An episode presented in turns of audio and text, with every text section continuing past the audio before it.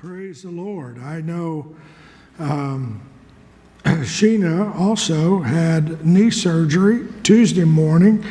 Uh, her tendon was rubbing. She was in a lot of pain in her knee, and so they went in and did something. I don't know, drilled a hole, cut a piece of her kneecap off, or whatever.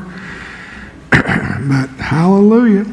So she came tonight with a cane and a crutch, so she's mogating it around. So hallelujah. I don't know. We just you know one one thing after another. So but I'm I'm glad I can be in the house of the Lord tonight, aren't you? And we are growing legacy. We have a great history, a great legacy, a great uh, history in this church, and amazing uh, what the Lord has done. And we're going to talk about living the dream. How many are glad you're living the dream? Amen. What does it mean to live the dream? You say, Pastor, I'm going through it. you know, that's kind of a slang statement. You know, you ask somebody, well, how you doing? Living the dream, man. Living the dream. I don't know I've ever used that. But uh, I got to thinking about that, you know, and when you say living the dream, I don't know if that means the American dream. There is such a thing. If you look uh, through uh, sociologists and, and so forth. They will talk about the American dream. And what is the American dream is jobs and prosperity and the land of opportunity and wealth and the chance to be able to vote and have a free and open society and freedom and all of those things. And it's obvious, and I don't I'm not, this is not a political statement, it's a statement of fact. It's obvious that our country is very blessed, uh, and that's why you have, I think the latest count is going to be close to 2 million people having crossed through the southern border illegally this year because they are coming for the American dream. They have been uh, living in lands where the jobs were not very plentiful, the opportunities were not there, the fact of, of uh, uh, cartels and gangs and drugs, and they are coming to America looking for freedom, looking for prosperity. And I know not to make a political statement, but whether you agree, want, uh, don't want the people to come, what we all know is uh, if there's not two million people from America trying to get to Honduras. Amen. So we must have something. There's not two million leaving here to make it to, uh, you know, Colombia or to Guatemala or to Haiti. Uh, they're not lining up at the boats and risking their lives to escape Miami to head to Cuba. Uh, Think about it, right? You know, so when you say living the dream, uh, I guess you know, we are, are so blessed, and we are indeed blessed to be in America, to be living in America. And I know I uh, have talked to uh, some of our friends and, and prayer partners from Australia, from uh, Singapore, from a very variety of other countries that um, they don't have near the freedom, even from those from Canada. And they will talk about the freedoms that we have that they don't have, and the sense of opportunities that we have that they don't have. And yet, when I say living the dream, I don't use that phrase very often. I don't, in fact, I don't guess I care for it, but I've had a lot of people that would say that when you say, Well, how are you doing? Living the dream, man. Living the dream. And I understand what they're meaning. I understand that, you know, they're basically saying, I don't want to tell you how I'm doing. I'm just okay. And so rather than saying okay, they will say something glib like living the dream as if everything's going wonderful and they've got the world by the tail, and they are sitting in the catbird seat, whatever phrase you want to use. But I want to uh, point your attention to what it means by uh, from God to live the dream. Paul wrote in Romans, the eighth chapter, uh, verses starting at verse 24, and we have read these and, and we know most of these verses, but let me uh, draw your attention to them. Romans 8 24 through 39. We are saved by hope. But hope that is not seen is not hope. Hope that is seen is not hope. In other words, you know, if uh, I walked up to you with this phone and said, Do you want me to give you this phone? You can see it. I'm offering it to you. You can see that it's there. And yet, it's not, you don't really hope for it. But if I said to you, Well, you know what? Uh, because if you come here tonight, somebody is going to get a special prize, and I'm not going to tell you what it is, but it's going to be awesome. It's going to be worth, I don't know, several hundred dollars, and you'll be able to call your friends on it, and you kind of have an idea it's a phone, and you come tonight to get that phone, and you don't see it yet, but you have hope that I'm going to be honest. You know? It's kind of like the Publishers Clearinghouse sweepstakes. I never have hope even though it's not seen, uh, you know, they tell me, you know, you could be the next winner. And I'm like, I don't have any hope of that. Of course, if I got a letter and they said, indeed, you're the winner and we're coming to your house tomorrow, man, I mean, my, I, my expectation, my hope would go up. So he says, For what a man seeth, why doth he yet hope for? But if we hope for that which we see not, then do we with patience wait for it. Likewise, the Spirit also helps our infirmities. Oh, thank the Lord for that. The Spirit helps our infirmities. For we know not what we should pray for as we ought, but the Spirit itself makes intercession for us with groanings which cannot be uttered. Sometimes when you are deep in prayer and you are praying in tongues and you are praying in the, from your innermost being, you may not know what you're praying, but the Spirit is making intercession. And he that searches the hearts knows what is in the mind of the Spirit because what does the Spirit do? Makes intercession for the saints according to the will of God. The Spirit makes intercession for us according to the will of God. Now, I don't always know what the will is. And yet, here Paul wrote that the Spirit makes intercession according to the will of God. And then he goes on, famous verse that we love, and we know that all things work together for good to them that love God. How many believe that? Amen. To them that are the called according to his purpose. And then the Lord said, I'm going to tell you my dream for you. For whom he did foreknow, he also did predestinate to be conformed to the image of his son. What is the Lord's dream? That we would be like him. Oh, you say, well, I, you know, I wasn't raised this way, and I, I'm not, sure. I, I don't know that I can do it. I, I'm not, you know, I, I kind of have my way. He said, The Lord, the Spirit wants you to conform to the image of the Son.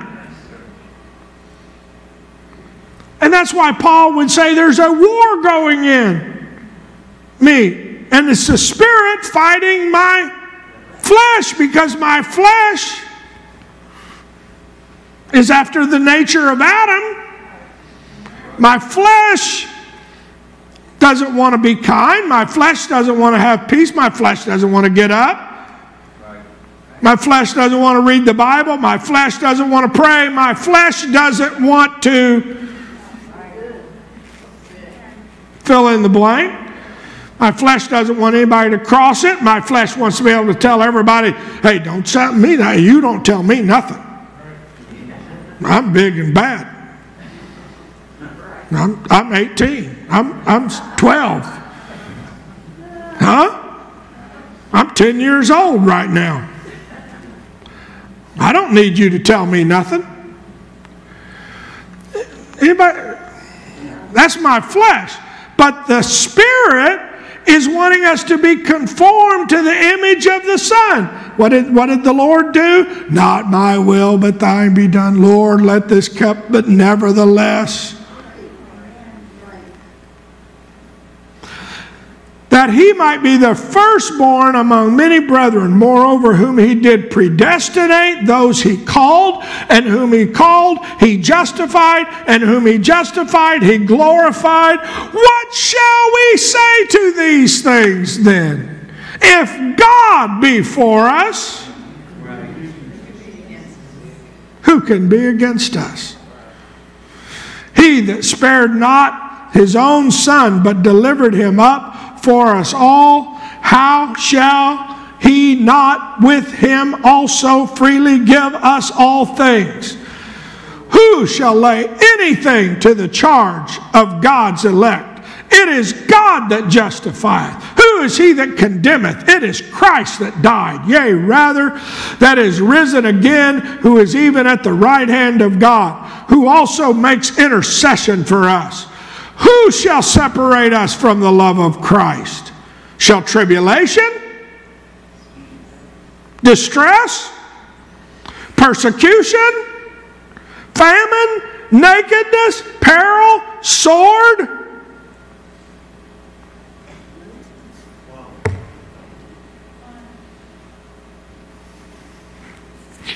I don't know if God loves me. You don't know what I'm going through right now. I'm going through so much tribulation. I'm in so much stress, distress, and extra stress, peril, hunger. Paul said, Who shall separate us from the love of God? So the Lord could use all of those things to make us to be like Him. Yes. Living for God is not guaranteeing the American dream. Right. because the American dream is not nearly as important as God's dream. Amen to be like Jesus. To be like Jesus. On earth I long. Don't sing it. to be like him all through life's from earth all uh oh. Don't ask it. Be careful. Paul said you might go through some stress, distress, tribulation, whew, persecution. As it is written, For thy sake we are killed all the day long, we are accounted as sheep for the slaughter. Nay, no, in all these things we are more than conquerors through him that. Whoo, for I am persuaded that neither death, nor life, nor angels, nor principalities, nor powers, nor things present, nor things to come, nor height, nor depth, nor any other creature can separate us from the love of God, which is in Christ Jesus our Lord. So it is the love of God that is wanting us to be transformed into His image. And you say, well, you know, you got any more Bible for that? Well, what about Genesis, the first chapter? God said, Let us make man in our and in our likeness. Let him have dominion. So the original plan of God was that he created man in his own image. In the image of God created he him, male and female created he them.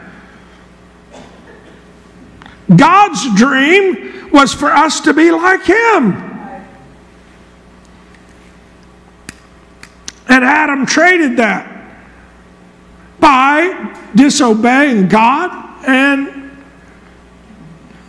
all of a sudden he sold out eternal life. He got rid of that. He added pain, sorrow, thorns, thistles, sickness, disease.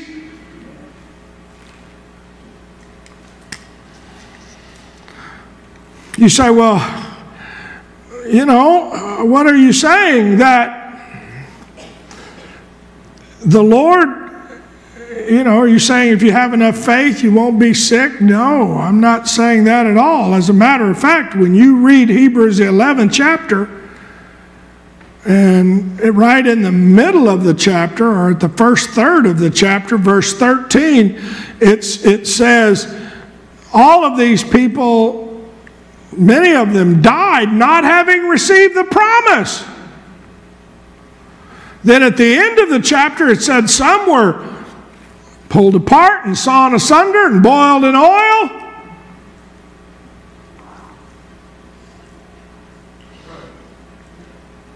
And I mean, if, if, you, you know, wanted to get technical, I mean, even Paul told Timothy about a little wine for the stomach's sake. It was obviously Timothy had enough, some stomach issue going on.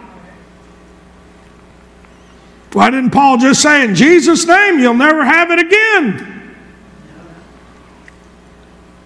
So that, you know, people that want to blame God and say, well, God doesn't, didn't answer my prayer the first time I prayed, or he didn't, you know, you, you're not studying the word of the Lord and understanding because you, you go on in Hebrews after the faith chapter and you read it, and it's a powerful chapter. Without faith, it's impossible to please God. And he that cometh to God must believe that he is, and he's a rewarder. And, and you know, faith is the substance of things hoped for. And the, all of those things in, in Hebrews the 11th, and the, they didn't have chapters in the original letter. And what would be right the next verse, Hebrews, the 12th chapter, said, Wherefore, seeing we are compassed with so great a cloud of witnesses, let us lay aside every weight and sin which does so easily beset us. That's why, you know, the enemy the, the Bible talks about the little foxes spoil the vine, and that's why the enemy would like to do anything that would get me off track, get me burdened down, get me frustrated, get me stressed out, because he can rob it, it, it robbed me from my image and operating like Jesus. And it doesn't take much. Just have a car drive in front of me. And all of a sudden I quit being like Jesus. they say, oh no, Pastor, if I was how I really felt, I'd have run over him. I, I understand you weren't quite as bad as the devil. but you sure weren't like him either, like Jesus. Anybody? Huh? He said, Let us lay aside every weight and the sin which does so easily beset us. What are you saying? I am saying the enemy will use anything he can to punch your buttons. And if it works the first time, guess what? Dee, dee, dee, dee, dee, dee, dee, dee. Huh? Boy, if I get a if I get a man, I got a great response out of that one. He can just play that one note until it's like the Chinese water torture test. Huh? He said, It's the sin which does so easily beset us. And then he goes on and says, Let us run with patience.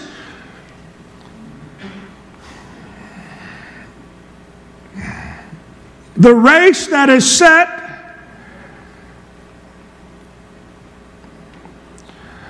Lord, it's not fair. Why don't you let me run Sister Denise's race? I would like to run that one. Huh? I want to run somebody else's race. I don't want to go through what I'm going through.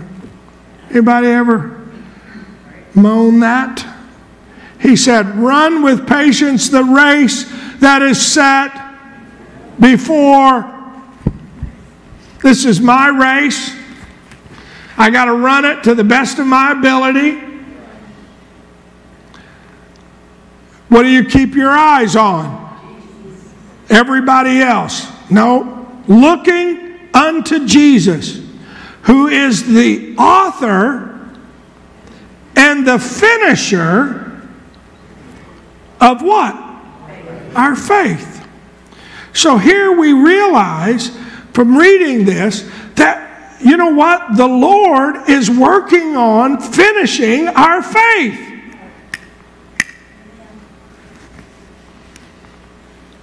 When the Lord comes back, will he find what is the big question? Faith. He's trying to build faith in us. And how do you build muscles? By working out, by having resistance. And you say, Well, I don't like heaven. Oh, it seems like the bottom's dropped out.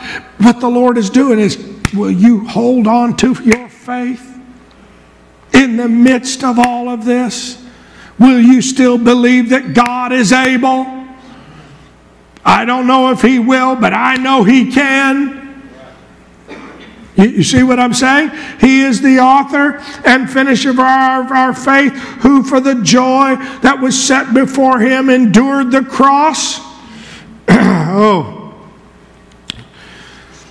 And I know some of these men have endured great suffering physically. And I probably, maybe, felt like it was as bad as being crucified. But he endured the cross, he despised the shame. Sat down at the right hand of the throne of God.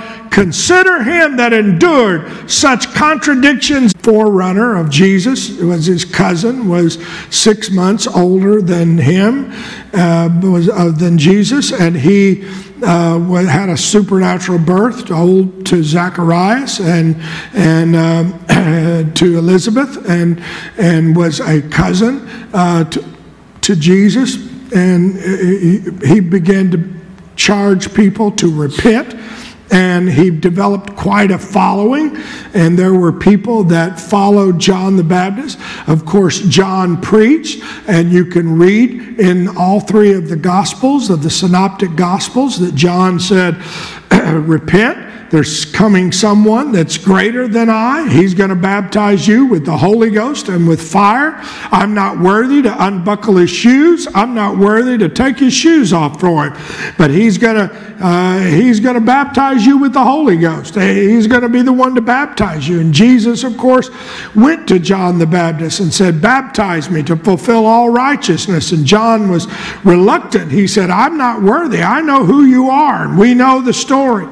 And John John maintained his followers, and there were followers, and John got thrown into prison, and he kept saying, I must decrease and he must increase. And you know, it's one thing to say, I'm going to, Lord, I'll go with you to the end of the earth, just like Simon Peter did, but then when a little girl around the fire asked him, says, I thought you were one of them, he cussed and said, Absolutely not.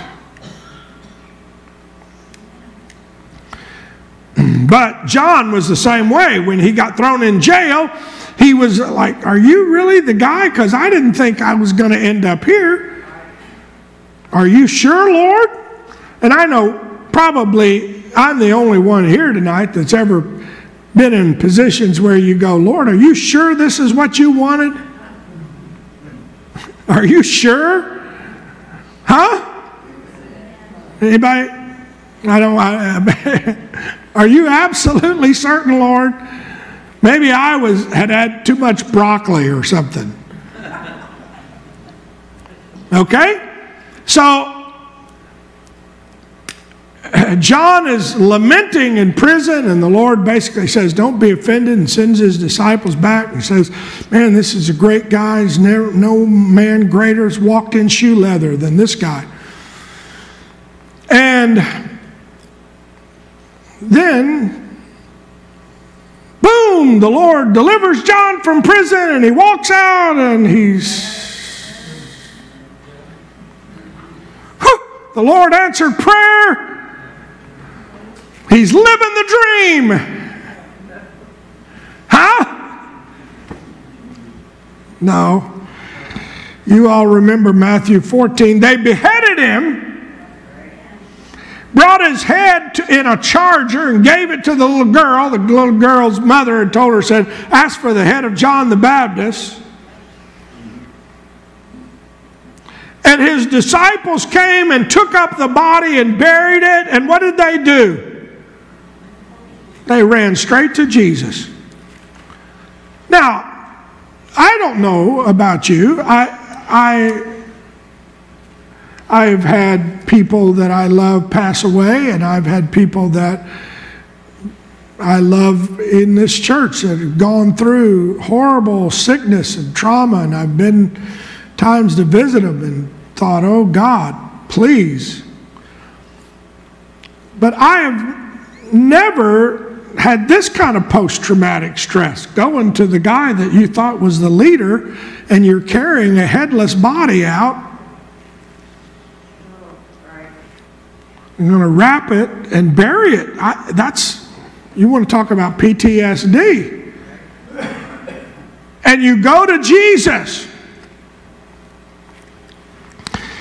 And Matthew, the 14th chapter, said, when Jesus heard of it, he began to comfort them and prayed for them and said, You guys have really been through a lot. He left by ship and he went and started healing people. And I am sure John's followers thought, This is unbelievable. I can't believe it. He, he was their cousin. They were, what is going on? Surely we would get a little emotional support. And Jesus fed 5,000 and then the Bible says, he uses this phrase later on in this 14th chapter, that Jesus constrained his disciples to get into a ship. And I'm sure they were a little shell shocked. No, Lord, we don't want to leave you. They've just killed John. They're going to probably come after you. Oh, Lord, we need to stay with you. And the Bible says Jesus constrained them. In, in other words, he just says, No, get in the boat. Get out of here. Leave me here. I'll send these people away. You get in the boat and head out.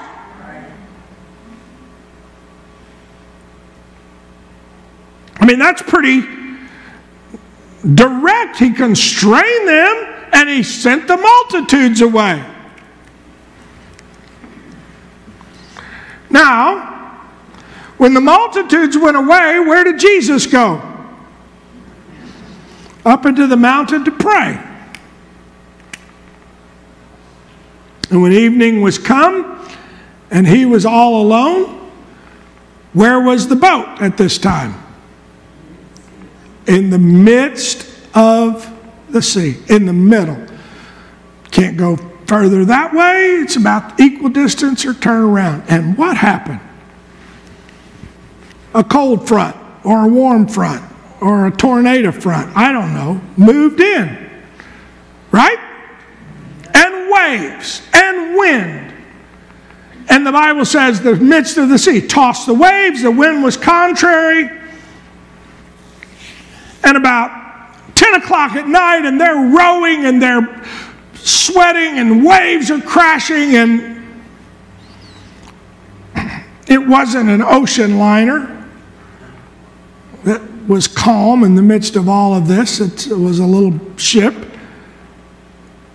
And I can only imagine the waves and tossed and slamming and down and there. Who told us to get into this boat?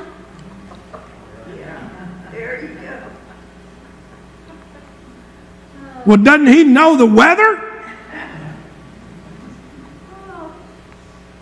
Who put us out here in the middle of this? Huh? What was he doing sending us out here? And he stayed on land. We should all stayed on land tonight.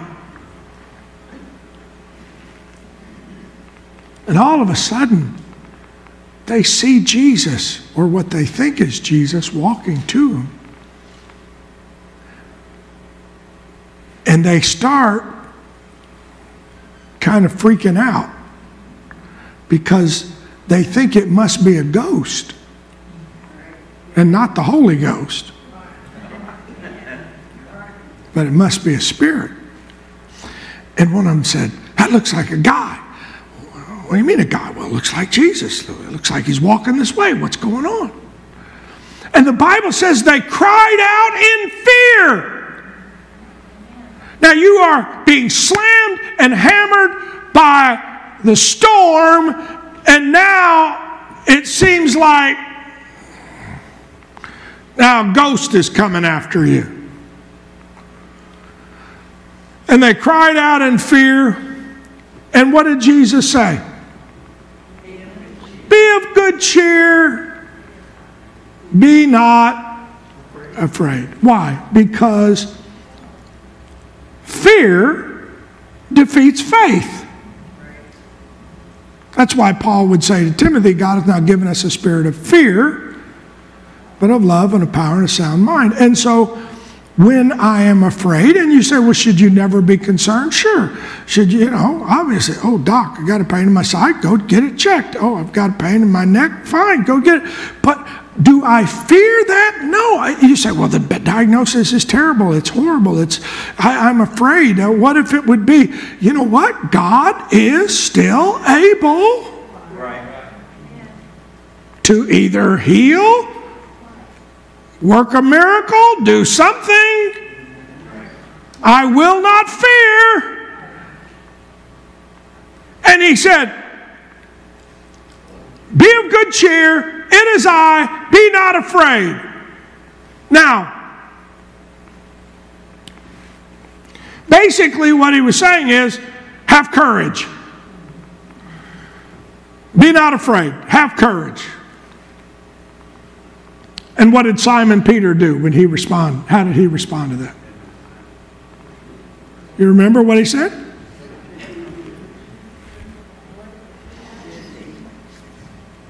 Simon answered him and said, Lord, if it be thou, bid me to come unto thee on the water.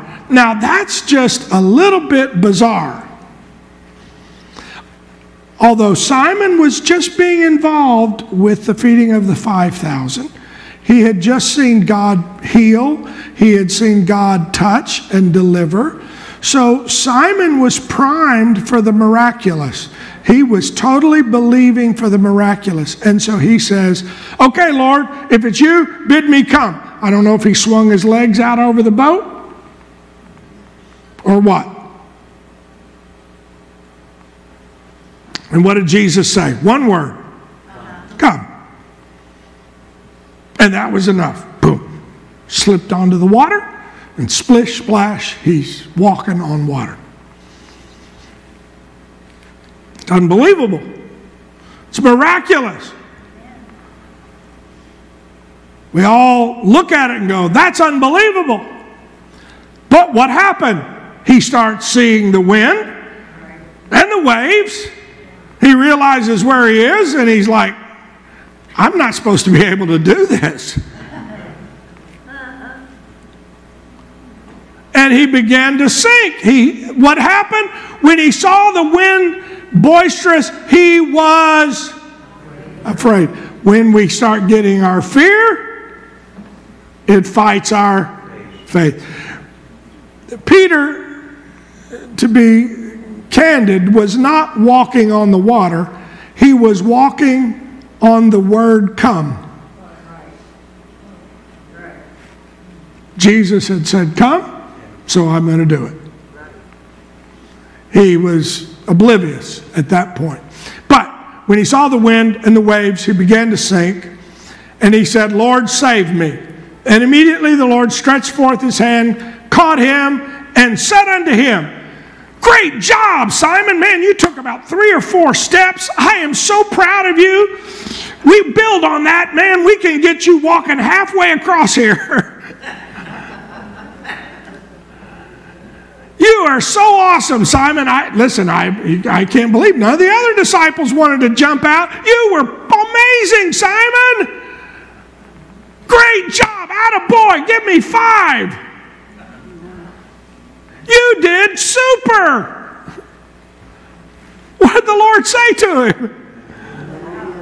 Oh, thou little faith, why did you doubt? And I, I've often wondered that because I'm like, you know, when I have a little faith and I exercise it, I'm thinking God ought to give me a high five and a great attaboy. Huh? Well, Lord, I believe for a miracle. And he says, That's a little, but don't stop. I'm still wanting you to be in my image wow. and in my likeness. I want you to be able to walk on this water. Oh, you say, well, Pastor, now you're going crazy. Now you're saying the impossible. I, you know nobody can walk on water. I'm going to tell you if the Lord says, come, if the Lord says, I need you to walk on the water, you, I don't know how. I can't tell you how it will happen. I don't know what will occur, but I know a God that is able. I know a God that is able to make these feet stand on top of the water and walk on water. If that's His will. And if I say, Lord, I'm just going to believe and follow, if that's you, bid me come. Yes. When they came in the ship, the wind immediately ceased, and they were, what did they begin to do? They worshiped him. and they said, Of truth, thou art the Son of God. And when they were gone, they came into the land of Gennesaret. And there again, there was going to have to be healing. That's why when the Lord was telling them about the signs of the times, He said, You shall hear of wars and rumors of wars and wars and commotion. Be not terrified. Why? and I don't know what's going to happen. I don't know what will happen with COVID. I don't know how many more strains. I don't know how, what's going to happen with the economy and inflation and all. But you know, one thing I know is a God that is still in control. He can put a coin in a fish's mouth. He is able to do the miraculous. We've seen him do it around here. All of a sudden, uh, you know, uh, we were able to pay off $1.2 million in a few years with no millionaires that I know of. What are you saying? I'm saying we know a God that is able. So, a fear versus faith. One in Luke the 18th chapter, he said, Shall not God avenge his own elect, which cried day and night unto him. This was after the, this parable of the unjust judge. He said, He will avenge them speedily. Nevertheless, when the Son of Man cometh, shall he find faith on the earth. And when you stop and think about that, and I know living the dream, the dream was for God, you know, to instill within Simon the ability to have faith. Unfortunately, after walking on water, after this, he still didn't have enough faith to face down a little girl who asked him, Aren't you a disciple? So don't ever feel bad when you say, Well, I just don't know if I have the faith. Faith comes by hearing, hearing by the. Just keep saying, Lord, give me your word, anoint your word. I want to hear your word. Why? I'm building up myself on my most holy faith, praying in the Holy Ghost. Why? Because I need, you know, that sense of faith. you know, I, I, the story of the Jebusites, and those of you who know, they used to, they had a city by the name of Jebus called Jerusalem. And when David was king, the Jebusites still controlled Jerusalem. Joshua and Caleb didn't conquer Jerusalem. You go through all of the prophets, all of the uh, judges, they didn't conquer Jerusalem. The Jebusites conquered Jerusalem. They lived in Jerusalem. Saul didn't conquer Jerusalem. In 2 Samuel, the fifth chapter, the king and his men went to Jerusalem unto the Jebusites, the inhabitants of the land, which spoke unto David, said, Except thou take away the blind and the lame, you will not come hither. Thinking that David cannot come in hither. They said, David, until you get rid of the blind and the lame, you'll never be able to take this city. Thinking, well, he'll never get rid of all the blind and the lame. But that's a, an amazing verse.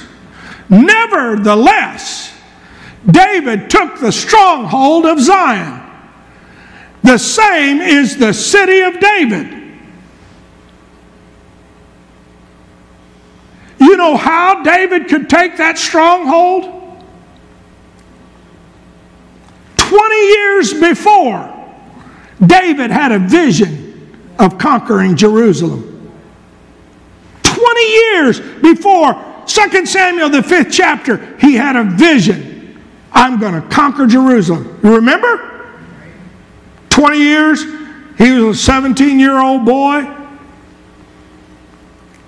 History was against him. The people had not been dislodging their strongholds. And the Jebusites had said, Unless you can get rid of the blind and the lame, the blind are those that have no vision. The lame are those that aren't walking right. He said, You'll never conquer this city. But when he was a 17 year old boy, he went out with his brothers with some bread and cheese, remember? And this big guy by the name of Goliath came out, challenged the army. Remember the story? That's back in 1 Samuel, the 17th chapter.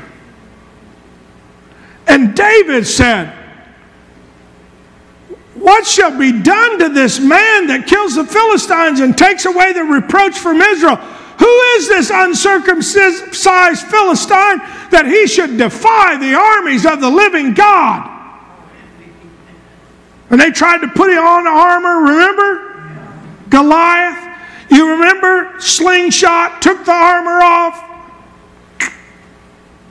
Little sling, five stones, whop, knocked him out took his own sword, cut off his head. You remember what he did to his head? Picked up that head and he ran all the way to Jerusalem. Threw it at the gate. You know what he was saying? Jebusites, I'm coming for you. 20 years later, he finally conquers the city of Jerusalem. What are you saying? You're going to have to you have to get rid of the blind and the lame. What are you saying? Oh God, help us at this hour that we realize the Lord still has revival, still has victory, still has people that need to be filled with the Holy Ghost. I'm here to tell you we are living in the last hour. Oh, you know, you say, but I'm, I'm being overrun. I, I, you don't understand. It's been so bad. It's so tough. I'm being being overrun. I, I don't know. I know that history was against uh, uh, David, but you know what? The Word of God was for him. All the way back in Genesis, the 22nd chapter, whenever the Lord was talking to Abraham, he said that in blessing I will bless thee, and in multiplying I will multiply thy seed as the stars of the heaven, and as the sand which is upon the seashore, and thy seed shall possess the gate of his his enemy, and in thy seed shall all the nations of the earth be blessed. What do you say? I'm saying whatever the Lord has promised in his word is greater a promise than whatever the, that the enemy says, whatever the doctor says, whatever anybody else says. I know I have a word of God that I can hold on to. Yeah.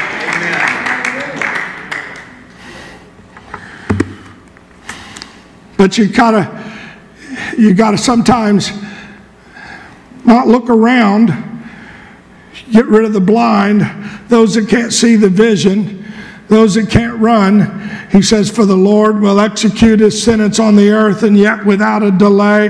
And I, am through uh, the last verses. I want to read her from Isaiah where he says in the 60th chapter where he started, Arise and shine, thy light is come. And you know what? He says at the end of that chapter, a little one shall become a thousand, and a small one a strong nation. I, the Lord, will hasten it in his time. I am waiting for the Lord to hasten his strength. Arise and shine, thy light is come. Isaiah, the 66th chapter, who shall have heard such a thing? Who shall see such a thing that the earth be made to bring forth in one day? Or shall a nation be born at once? For as soon as Zion travailed, she brought forth children. What are you saying? I'm here to tell you that in one moment, in one day, in one night, the Lord can pour out His Spirit. People can realize, Lord, I need to repent. You say, well, it'll take years. It'll take years. Uh uh-uh. uh When the Lord's wrapping this thing up, it's not going to take years, folks. That's why you want to be ready. You want to say, Lord, I want to be ready right now. I, am not anticipating years. Oh, hallelujah.